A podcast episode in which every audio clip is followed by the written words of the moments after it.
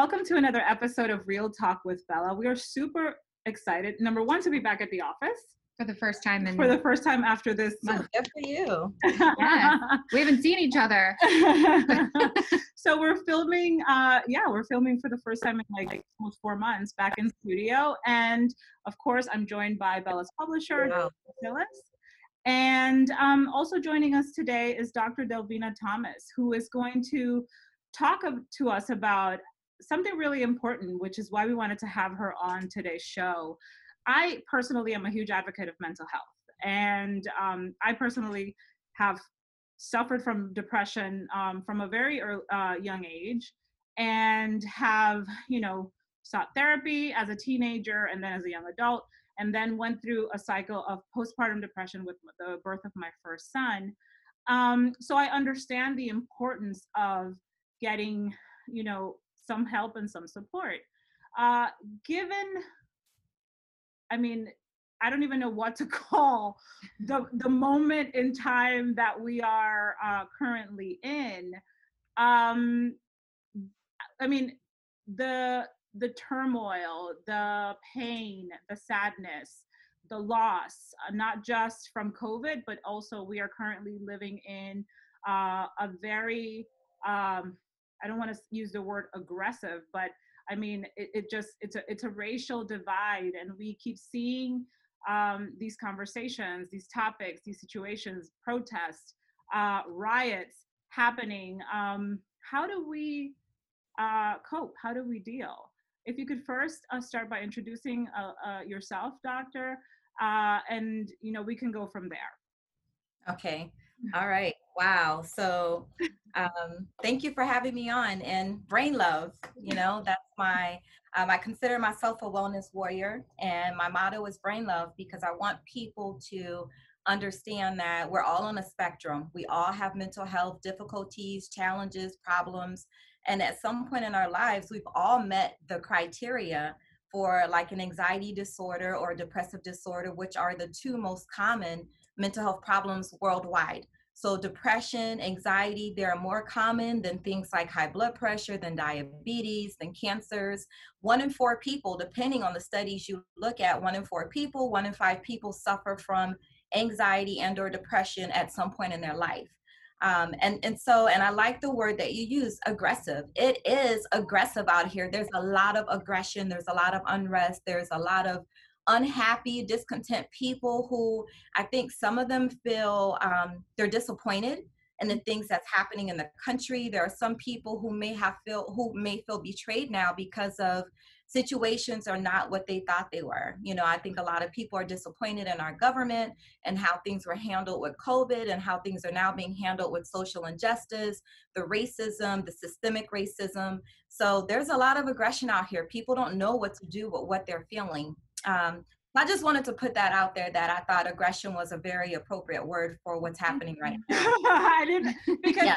I try not to um you know I, I don't I don't like to create like shock or chaos you know where where it isn't uh called for because that's just not you know the type of outlet that we are. However um you know i've personally have gotten into some heated discussions you know uh, on social media. I've gotten into heated discussions with family members, you know, trying to um, to understand because I think a lot of what is happening is, um, I mean, I, and this is my perspective. I think that what is happening now is just, you know, we have a bigger microscope. These issues aren't new.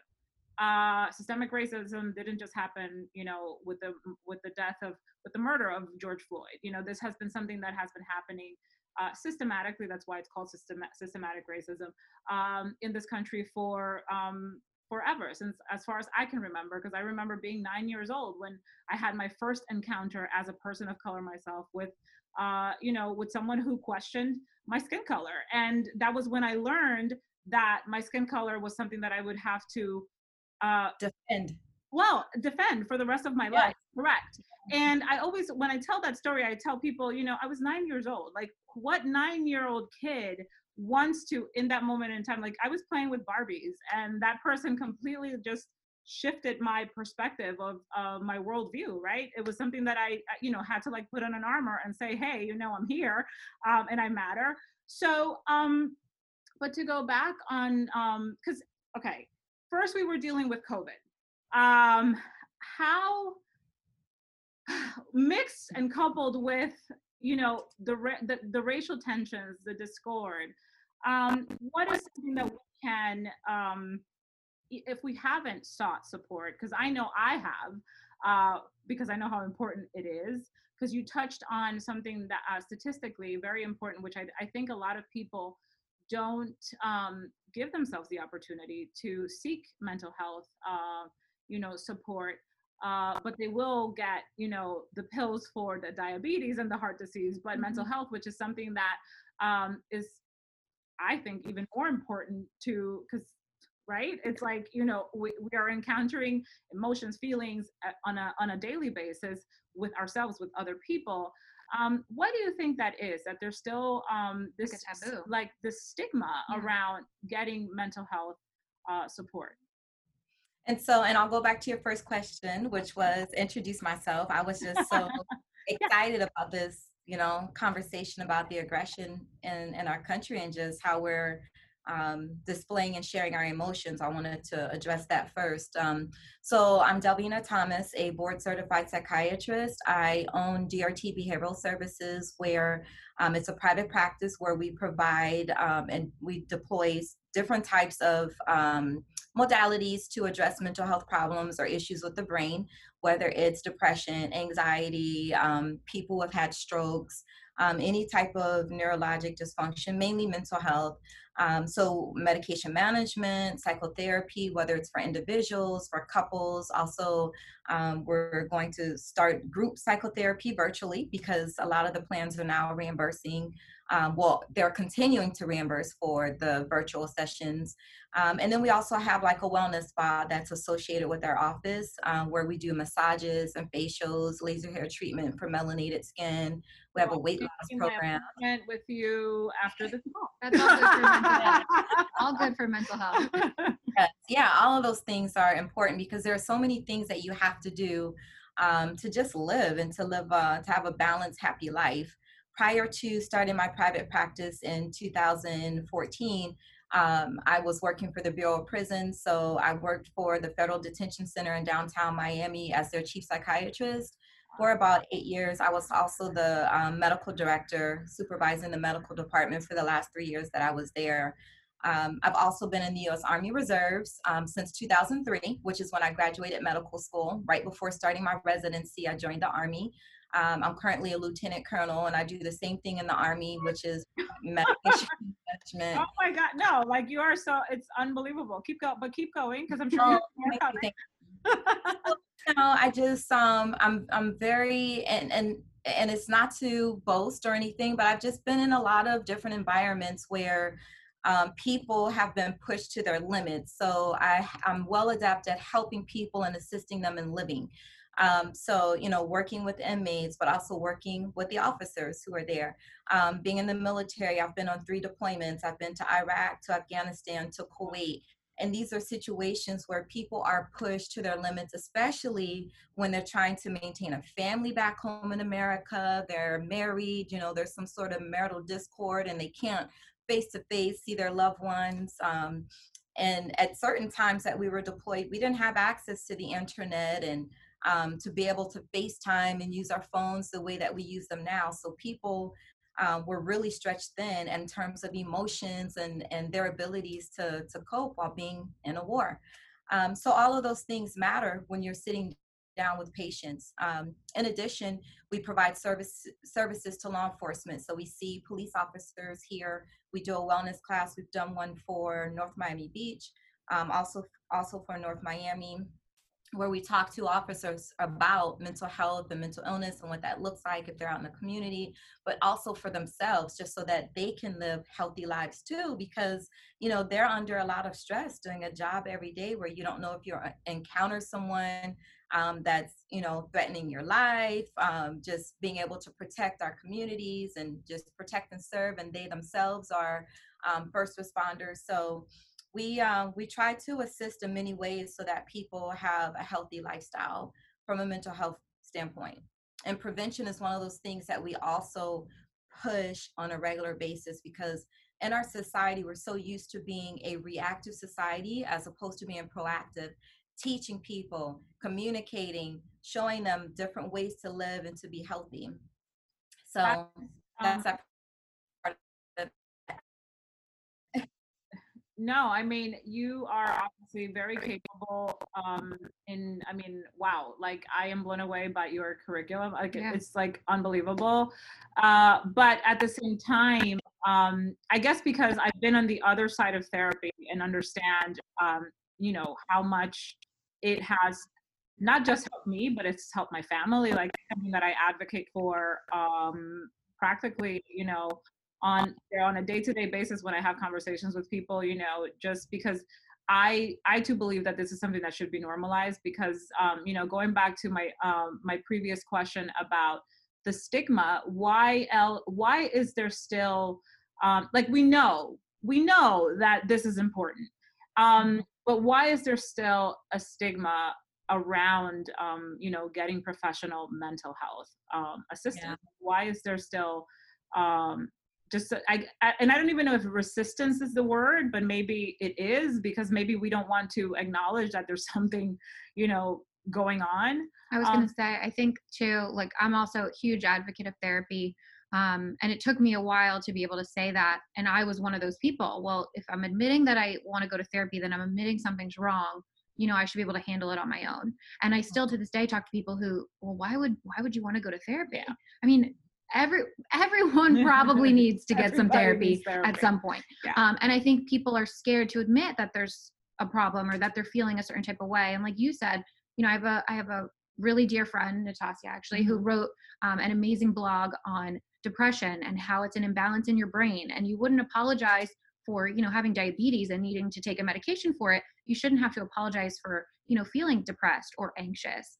Um, and i think therapy is such a great thing. It saved my life multiple times. It's I amazing. can definitely say that. You know, as a as a young teenager who was just lost, um, you know, it brought me back to myself. And then as a young adult, like it just reminded me again, like you know, of who I was. And um, and then as a new mom, it it it really just um demystified you know these crazy thoughts that I had in my head of because my, my anxiety with my son and I and I've always said, you know, I've never had anxiety, but in that moment, I think that's the worst I had ever been, where I would make myself physically uh, I would literally like cripple myself because I wanted to um I, I didn't feel capable of keeping my son alive. Like that was my my thing. I felt I always felt like anything that I would do would hurt him.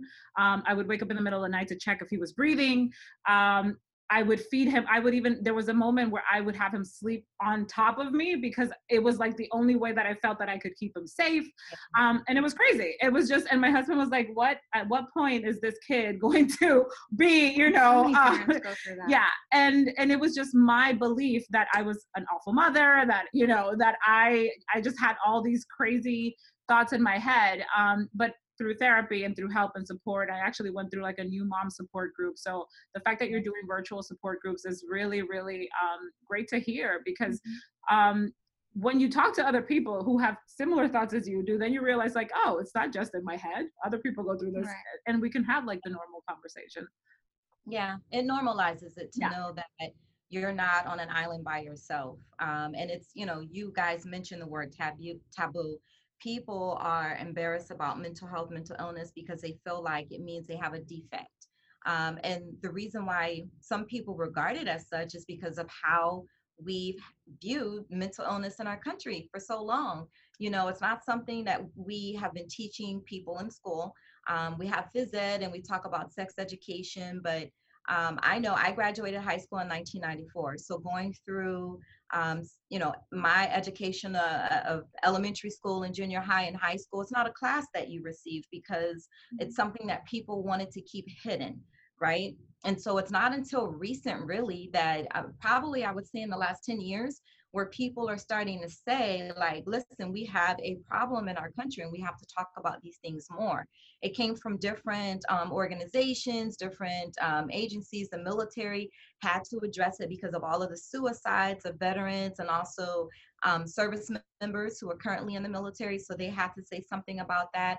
And then, of course, you have the celebrities who have been um, killing themselves or attempting suicide.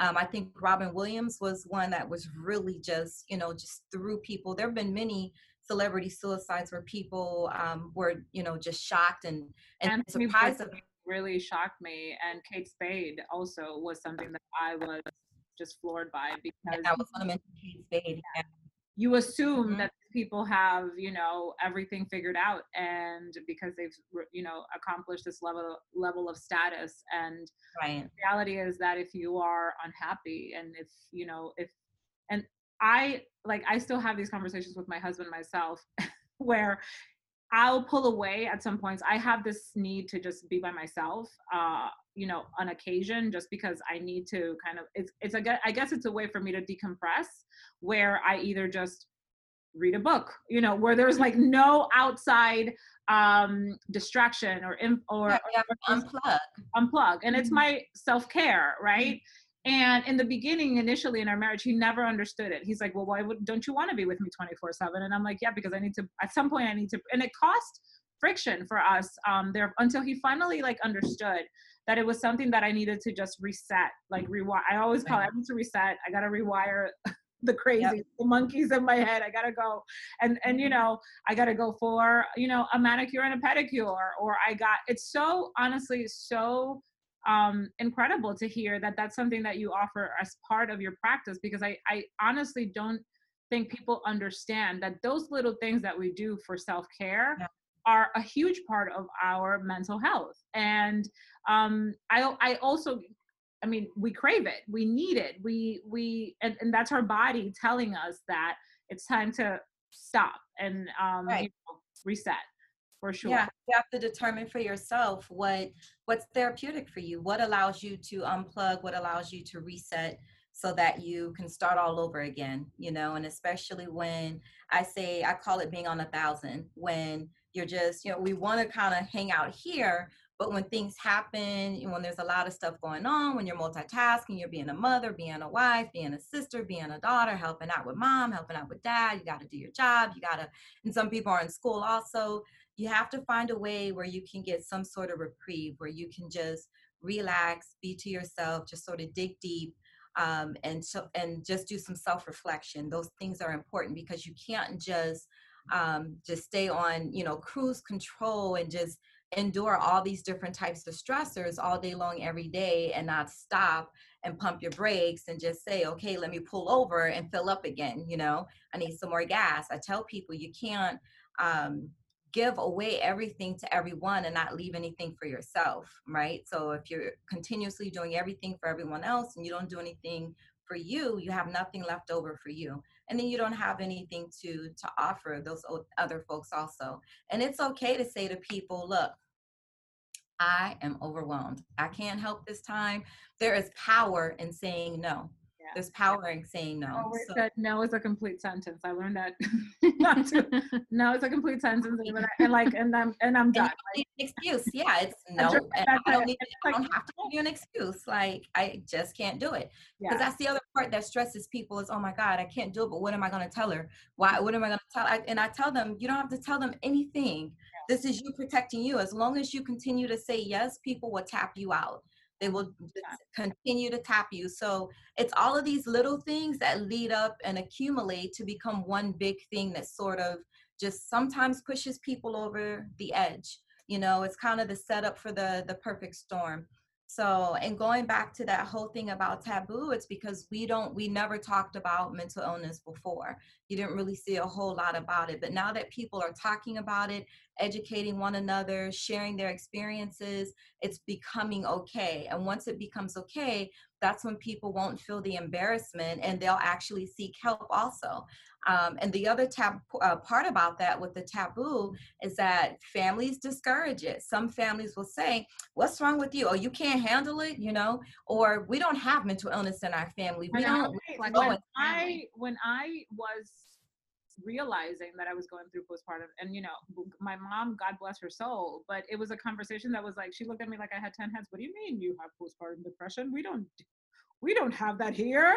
Um, and it was like, yeah, no, ma, like I, I really need um, some help and some support. But um, and then she understood it that it was like I was tapped out. I was making myself crazy. Um, and um, yeah, I mean, it's really um, I just think it's just so necessary uh, for people to to really understand how important this is for our happiness because you've mentioned that several times and you also said before though you know the creation of the perfect storm which i think we're kind of in it i think we're all in this storm um, in one way or the other whether it was the effects of covid taking a toll on not just our personal lives, but our businesses, um, families.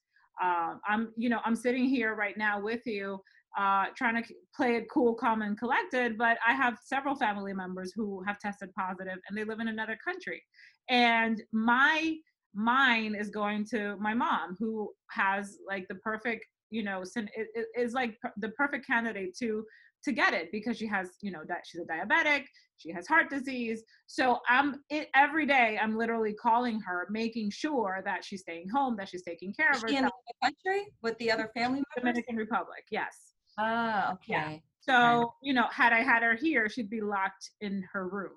and I think too, it's not even just I mean the fear obviously of of the virus potentially contracting it, your family contracting it, but there's a lot of at least I mean I felt confusion. Vanessa knows I don't like to not know the answers and have structure. Mm-hmm. And I think there's so much up in the air, whether it's, you know, I'm I'm out of she, work. She's my perfect control yeah. control freak here.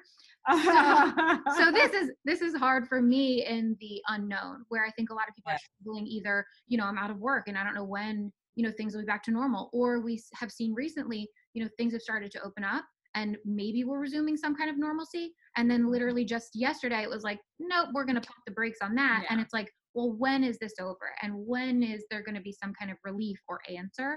And i think the unknown is what's so scary about it all. Yeah so you know that element of uncertainty whether it's you know regarding covid a relationship um, a family member being ill whatever it is uncertainty is that thing that provokes anxiety in most people. And so the way that we address that is being comfortable with not knowing. So we just have to teach ourselves to be comfortable with being in the moment, living in the moment, and not forecasting for next week or a few days from now or even next month. Obviously, we have to plan for certain things, right? So I'm not saying not to plan ahead, but for things we have no control over or things where um, we just have to wait and see what happens, we have to embrace the uncertainty and just know that and, just you know pretty much wish and hope for the best and know that things will be okay and that you're doing the things to keep your yourself and your family safe. You know you're practicing the hygiene um, um, models you're um, you're executing those models you're wearing your mask when you're out in public you're not going out to the bar you know? So certain things we just have to wait on and just sort of i tell people sit still so that uncertainty is is really making a lot of people feel threatened but it's just a matter of um, i can't say it enough but patience really is a virtue when it comes to a lot of things and it helps us to just to just sort of feel calm and just feel okay and accepting of what's happening around us that's the only thing you can do the only thing you can control is your response or your reaction um, to these things that are. with that. Yeah. I, hey, I said I'm an advocate of, of therapy and trying to meditation helps to get you there uh, because I something that I've been practicing from a very early age was has been meditation and it's something that I've actually um, taught my children to do when they need to kind of tap into that those moments of um, just getting calm and bringing themselves back to the present moment. Um, I I practice a lot um, being in a state of allowance. It's just kind of like what I can't control, I can't control, and what I can, um, I will do my best. Uh, but that's really, and it's a dance that takes years to kind of like master, but you have to like practice it in order for you. And I and I'm still not like 100% there yet because there are, but for the most part, I'm pretty chill. Yes. Very right back. I'll be the one freaking out. She's like, "It's gonna be okay. It's gonna be fine." uh, well, it, uh, my thing is, it is what it is, right? Like it is what it is, and this is what we can do. So what can what can we do right now? And what you know, and everything else. If it doesn't depend on us, then we really can't have no uh, control over that. But right. with regards to, because um, you mentioned earlier, you know, the reactiveness um, and the state of reactiveness that um, many of us are in.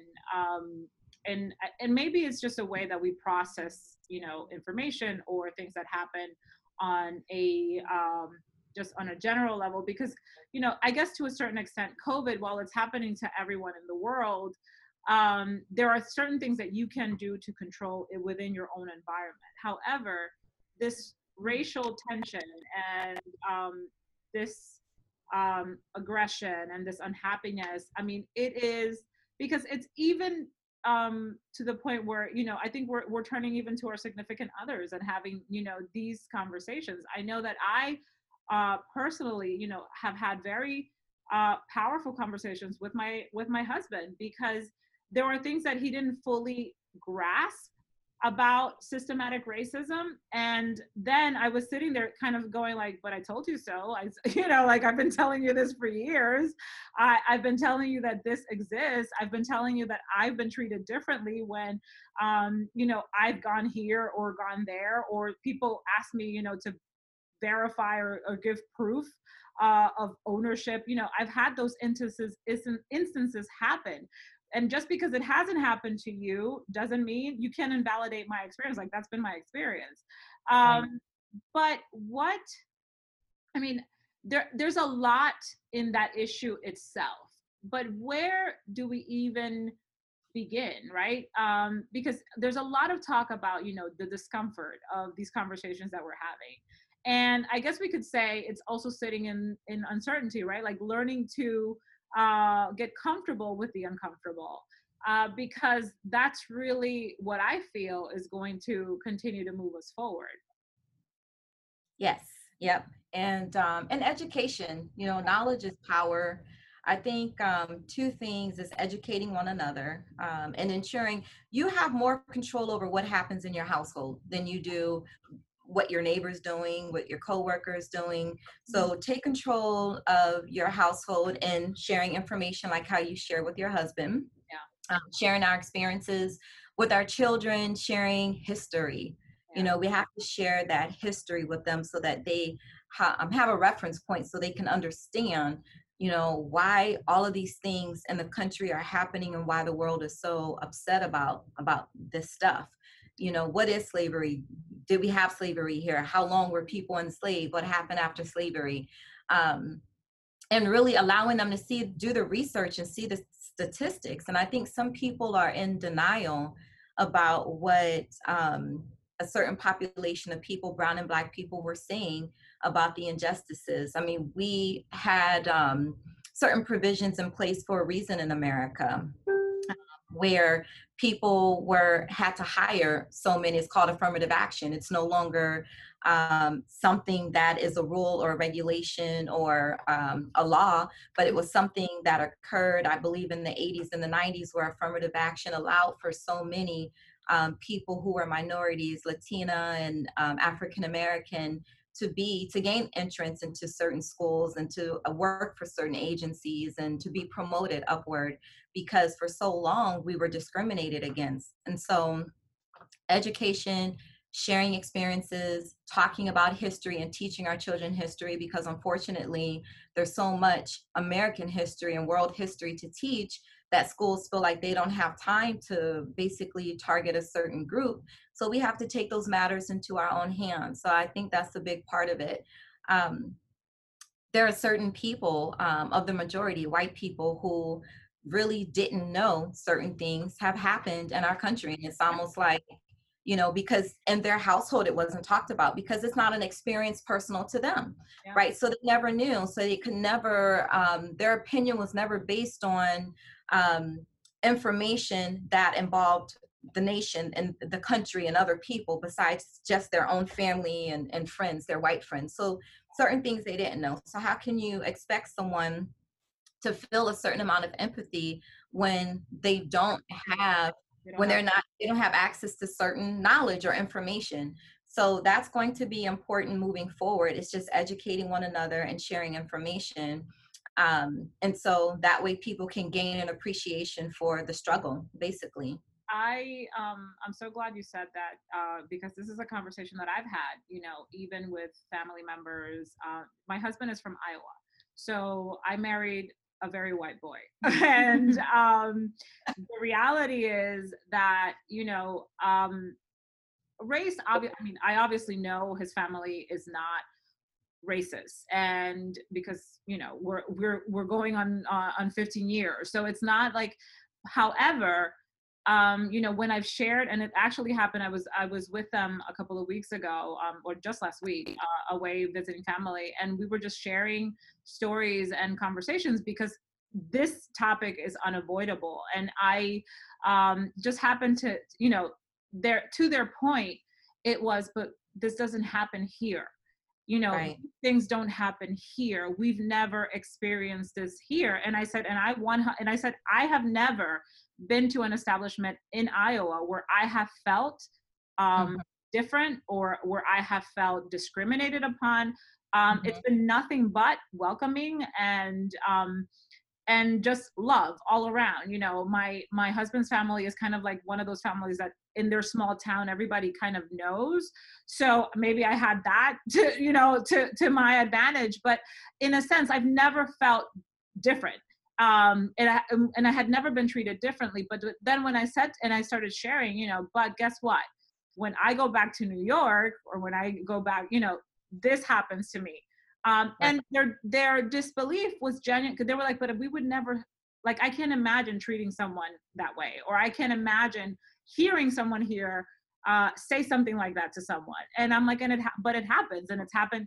But and I I think I left with the I I, I let the conversation with, but you have to realize that because I'm telling you, me, and I am part of this family, you need to like validate that experience and understand that it actually does happen and it has happened to me. And if you ever do see it happening around you you know i guess your responsibility there is just to stop it from the moment that you know before it even begins. Um mm-hmm. but to their credit i mean if mom in case you're listening we love you and, um, and they, i'm sure that town embraced you not just because it was a small town and they knew that you were the daughter-in-law they embraced you because i mean iowa is just not historically it's not one of those places where there were white black divides so yeah. that's not their culture necessarily yeah. out west you and, know and, and and the thing is you know the conversations that i had even with you know other family members it was just shock and disbelief like we mm-hmm. can't understand why this because again it doesn't happen here it doesn't so i guess that's where we are right? Where you have a great amount of people who have never um, experienced, dealt with, um, knew that things like Selma, uh, uh, like Tulsa, like um, uh, I, I, oh my God, in Florida, we're uh, Green Greenwood, um, I can't remember the, the exact name of the town, but there was also another community in Florida mm-hmm. that was burned to the ground uh, mm-hmm. with the exact same story as Tulsa, which is devastating. Um, and you know, if you're listening and you're and you're taking notes to this podcast, you know, these are things that we should all be made aware of uh, to to really understand where the pain, the hurt, and the frustration um, another history of our country yeah. you know because yeah. this is not just a black issue this is an american issue we all live here yeah. so and and um, african americans were really um, for 400 years the main reason why the economy they were able to build things and they were they were able to um, um, you know have produce and farming and all of these things because it was basically um, on the black on the backs of black people and African Americans because we were the labor force. We were the free yeah. labor force as enslaved people. Yeah. So all of these places in the South, you know, mainly up to the Mason-Dixon line, um, they did partake in slavery, and that was basically their their labor line. That slaves were who they used to get jobs done and to um, to accomplish work goals and and business goals. So that's a very long time. It is. But what what would you say? Uh, because this is a question that I've seen circling around social media and just other people that I've had conversations with is, you know, but I'm not responsible for what happened 400 plus years ago. Like, mm-hmm. what? How do you even begin to address that?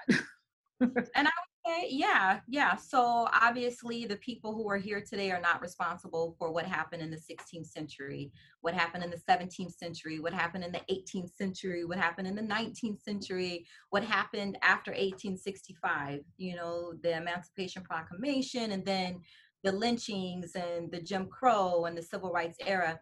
Yes, uh, but we're all descendants of those events. We're all descendants of those of that time. And so if we become complacent with some of what has been in front of our faces, meaning the killing of black men and boys by police officers excessive use of force. We see it all over the news now because of social media, because of the body cams, because of smartphones and cell phones and you know being able to take video footage. People oftentimes don't want to it's uncomfortable right to engage a problem. It is. It's uncomfortable to engage it. It's uncomfortable um, to try to understand it because it's it's a lot of negative energy understandable. So some people um, to avoid it they just don't they don't want to talk about it they don't want to know about it they just sort of kind of turn a blind eye they look the other way.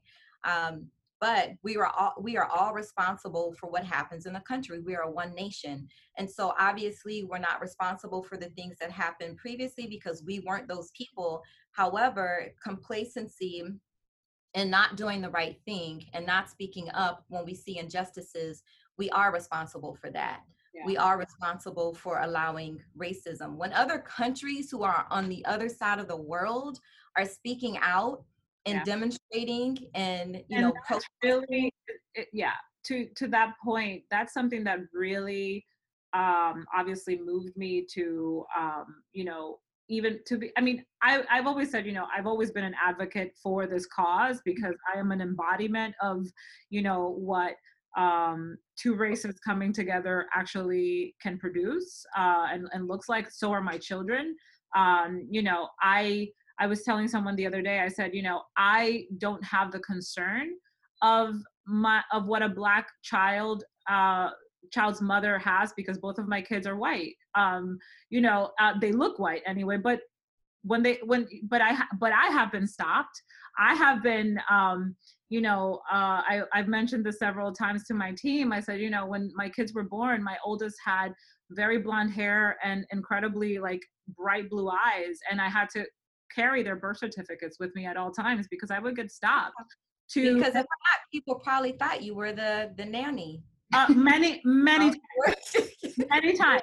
Um, and it was, white kids. yeah, and it was literally like, "What are you doing? Are they yours? Did you adopt them?" Like I would get comments like that, and I remember telling my husband, I'm like, that's been the most dehumanizing thing, conversation that I've ever had to have Absolutely. with someone. Absolutely. because people just don't understand genetics. Like it doesn't really work in the favor of, uh, you know, I guess you, right? I, I guess in a sense, my thing was, you know, I wanted one of my kids to look like my dad, but I, I didn't get that, you know?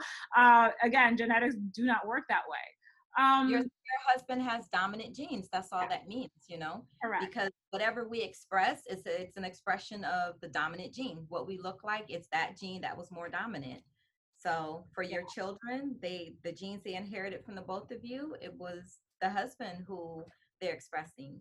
They're super cute. And they're both- super cute. I think you know, before I forget, I just wanted to say, and you touched on this a little bit. Um, you know, people sometimes say, okay, well, what's just my one voice going to do? And how am I going to affect change? Um, and I don't know if you shared it and it was floating around on social media and I saw something that said, you know, I'm just one voice. What am I going to do? And it was, well, your one voice affects your household's voice and your household's voice affects your community's voice and your community Absolutely. affects the state and the country and the government and so on. And it's if you think small, because I've had conversations with people where maybe they didn't see it until I gave them a different viewpoint. So mm-hmm. you might think, okay, well, what's my one little voice going to do? But you could be affecting someone else yeah. who then in right. turn is affecting a bigger, larger scale. So it's a domino effect. You have to start somewhere. Yeah. Yeah. And, and with us as a as a as a media company, you know, I um in the beginning I wasn't um I it, it wasn't a concern about um doing the right thing. It was again, I guess to a certain extent it was the concern of how are people going to view us now moving forward. And I sat down, you know, and thought long and hard. And I said, okay, but we've been doing and advocating for um, diversity and inclusion from the moment that I took ownership of it. Mm-hmm. Um, now people are just gonna like really know that like what we really are about and it's it's always it always goes to um humanity first being kind compassionate being doing the right thing mm-hmm. um and um giving you know opportunities to people across the board. You know obviously right now the demand is for people of color. We've been you know held down for uh, a very long time um, and, and having to work harder uh, to get you know the equal opportunities that um, some of our other peers have had uh, if um, you know when people listen to this if you go back to one of our racism po- podcasts you know i ha- i was um, really taken aback, you know, by one of our team members who was also a model that got rejected many times for work because she was a person of color.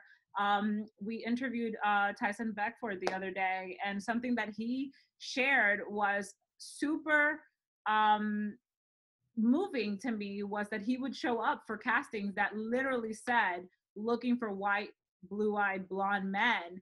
And he'd be like well i'm here. I'm here for the job. Like yeah so like hello you know and it, it worked. worked. And it yeah. worked. So i guess you know i mean to and I mean, there's no easy way to kind of like wrap this up and like give people something like actionable to do right now. But for anyone who is listening, what would be um, you know, one thing you could say for them to just get started. Number one, in dealing with the stressors that this whole situation may be, uh, how how this may be affecting them. But and and the second, I think, would be, you know, if somebody comes like at us with, um, you know, the aggression or because they have uh, because they have um you know how like what do we what do we say how do we diffuse that situation uh, but also, but more importantly, how do we deal? How do we cope with um, the stressors because they're there?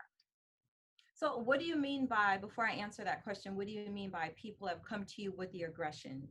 Uh, telling us to stop promoting you know conversations about res- racism conversations about white privilege i actually wrote uh, an article because we're collaborating with an organization called tolerance.org which is um, uh, stems from the the Southern Poverty Law Center based out of Alabama, and they've been doing this for 30 something plus years, where they're teaching educators how to bring these social issues to the mm-hmm. classrooms. Um, which I used to be a former teacher, so for me, when you say education, I'm right there with you because I 100% um, agree with that. That it starts there. It starts with because ed- racism, discrimination, hate is all it's all a learned behavior. Like you don't you you aren't born um, you know, hating people. You you learn that. Um.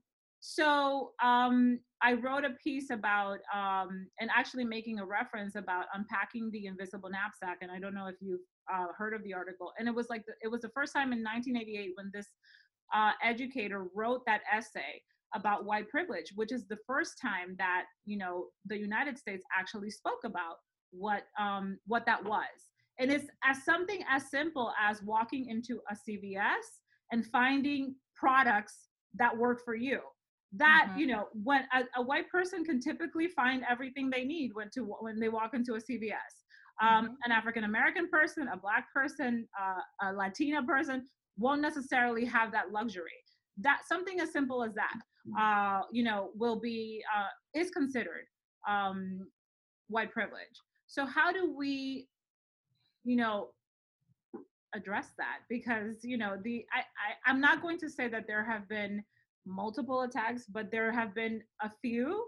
And i you know i do i try to diffuse it with asking more questions and trying to get back to the core of the conversation like why are you asking me to stop? Um or what is it that you want us to stop? Um like but what do we how do we respond to that? Yeah i mean we'll never be able to please everyone right? So if you don't talk about it there will be the people who say this is your perfect opportunity to talk about it mm-hmm. you know i don't know what the rest of your staff looks like but it sounds like you guys are multicultural yeah. um, so you'll have that from different countries different colors i mean there it's it's the united nations over here so uh, yeah you have to stand for what you represent yeah. and what someone else is saying if it's not a part of your if if it's not um, in your objectives, if it doesn't align with what you're doing, then that's too bad for them. You can't please everyone. So the first thing is just knowing and, and, empowering you and your staff and being comfortable with having those conversations, being comfortable with providing this type of education and engaging these talks. This is what you represent. So you can't hide from what from who you are. No. And I and I won't. and I won't. People see that on display yeah. with your team being so diverse. Yeah. Um, I mean, it's obvious, like, and water is wet. Obviously, we're going to have these conversations. So, and you shouldn't be apologetic about that or feel like you owe anyone an explanation because you don't. Um, if they don't like it, then you know the rest. So, you know, you can't please everyone. And there's some no. people, there's some people who don't want um, to see or hear these discussions because they want things to be the same. They want white power, they want white privilege. They don't want America to advance and um, and become more knowledgeable, knowledgeable and comfortable with the differences, the things that make us different, but also make us the same. So some people are just enjoying the drama. Um, this is also what they like. Um, there are races. That's just how it is and they're in every aspect of the government and every level of the government and the justice system and and so when you think about it the history of the country that's that's the basis of this, this country starting with Christopher Columbus and the Native Americans who were here. And so, and you know, I won't go into that whole historical uh, viewpoint, but the country basically is based on privilege and power. Yeah. So um, you deal with that just by doing what you're passionate about and just just continuing to do what you know is right and it's in your heart. Um, and then that's the whole segue to what you were saying about empathy and love and, and um, you know, just being humane and caring about other people. So the way that we deal with everything that's happening in our country right now is to remember, smile through this. You have to smile. Smiling really does help us in many ways because not only does it make you look better, you get to display how beautiful you are in the smiling, but we actually increase Yes, yes, look girl, you're beautiful. yes. I'm actually I'm sitting here kind of laughing because I, I told the girls at one point there was one day that I was trying to get um just because it was like one of these down days that I was having. And I literally just started to laugh hysterically to myself in the bathroom. And I was just like laughing. And I'm like, oh my God, from the outside in, I may look like I'm having like a, a complete meltdown, but it actually helped me. Like what I kept doing was just laughing. And I just started to think about funny things to make myself, because I think the, the, the alternate reaction would have been to cry. So I wanted to just you know bring my energy up in that regard. So that's super helpful. I know that it has like an unconscious way of making us react. Well it's more than that. There's a science behind it. There's there's some chemistry behind it. So you're jump starting basically your brain when we smile, when we laugh, we release chemicals that make us feel better. We actually cause the brain to release chemicals that make us feel better. So there is an there is a science to it, and we know it from from research. So smiling and laughter are important. So when people walk around every day, all day, and they're frowning, and you know they're not allowing themselves to be happy, or they're not um, striving to achieve happiness, or having that that smile and that joy, um, they fare worse. So it feels good to us to smile and to laugh. So we should do that. We have to have love in everything that we do. And then the basics are very important when we're trying to address stress and cope with stress. The basics are drinking plenty of water, having a lot of water. I have you know, several cases of these to ensure that you know we have water all over the office you got to hydrate your brain 64 ounces or more. Like you don't have to start stop at 64. People think about water for your skin and your hair, but it's also for your brain. Our brain is mostly composed of water. So for our brain to do all of the things that it has to do all day long, we need to respect our brains more, right? Because it's helping us to talk, to feel, to laugh, to hug, to make a plan, to talk to our staff, to talk ourselves through certain the brain is doing so much all day long every day and so you got to hydrate, you got to give your brain that fluid, that water, so it can fire off those neurons and make those chemicals, the feel good chemicals to help with mood and stuff like that. What we eat is important to our mental health and our mental wellness. We have to have certain foods so that we can create those building blocks to make the dopamine, to make the serotonin, all of the things that we need for our mood and to prevent anxiety and nervousness.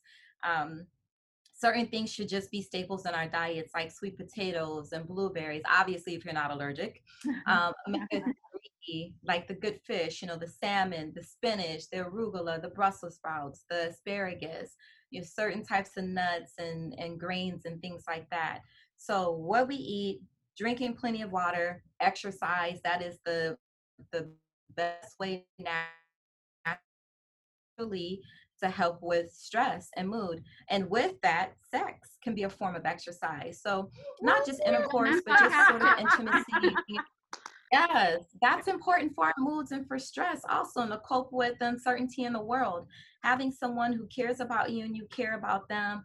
Um, you know, if you're single or if you're not with someone or you're in between a relationship, don't hurry and rush and jump into a relationship because of what I'm saying. You can still get oh, that. Don't have sex. Like make sure like I don't want you to do that. Um, but so yeah, you can still now that there's studies that saying that sex actually can infect you with COVID. Like there's like a whole to do with that. I mean, you know, yeah. Obviously, if you're in that person's same space and you're swapping spit and kissing and stuff, yeah, you know. So yes, it can happen. But um, yeah. so yeah, you got to think about those things too. So yeah, if you're not in a relationship, don't haste makes waste. But for people for people who are in relationships tap into your resources you know create not just your significant other but your support circle. I tell people all the time like someone who is not healthy for you someone who um, you're always arguing with this person there's always a challenge you just feel uncomfortable around them they don't deserve to be in your inner circle you got to push them out towards the outside. You got to treat everyone appropriately you got to treat them accordingly. And yeah. so it should be seen as a privilege. And this is what I think people don't do enough of. They allow anyone to have their emotion, their emotional energy, their time. It should be a privilege. You should see it as a privilege to allow someone to be in your personal space, to mm-hmm. share your energy, to have your energy. And so that's the important part too. You have to build, if you don't already have it, you know, my support circle, my circle is the SHIT, let me tell you. you could you could say it. my well, mine is too. Circle is the shit. I have a, I, a, I 100% agree with you on that because I've actually been um, you know, tagged obnoxious and uh, I'm okay with that. Like my energy is so important and my uh my peace and mm. you know, I don't share that I'm not I don't I do not make myself available to everyone. Um it's I have enough in Nor should you. Right? Um there's enough to to deal with to then also right. have to take on somebody else's um right. you know drama which is definitely not especially like in the current times that exactly. we're in. So uh, you gotta ask, what does that person bring to the equation for you? Right? Because half of what we endure and um and, and, and the struggles that we have sometimes is brought on by other people. Yeah. so if those people they're not giving there's no reciprocity they're not providing um, positive vibes and good vibes and i just wouldn't waste my time in in that situation. I just wouldn't. You know what do you bring to the equation? What do you bring to our relationship? If it's always me that's balancing everything then maybe we're just not a good fit. And i'm not talking about intimate relationships i'm talking about with our associates our friends that sort of thing. i 100% agree with that. So this has been um, incredibly um, powerful and just, I know that our listeners, yeah, we talked about a lot. I would actually love to invite you back uh, and maybe we could have, you know, an episode two when, when things, um, things are starting to reopen now, but maybe, you know, we can go into just dealing and coping back to this new everybody wants to New say it's our new normal uh, however we wish to call that but i would love to invite you back uh, and talk to us some more.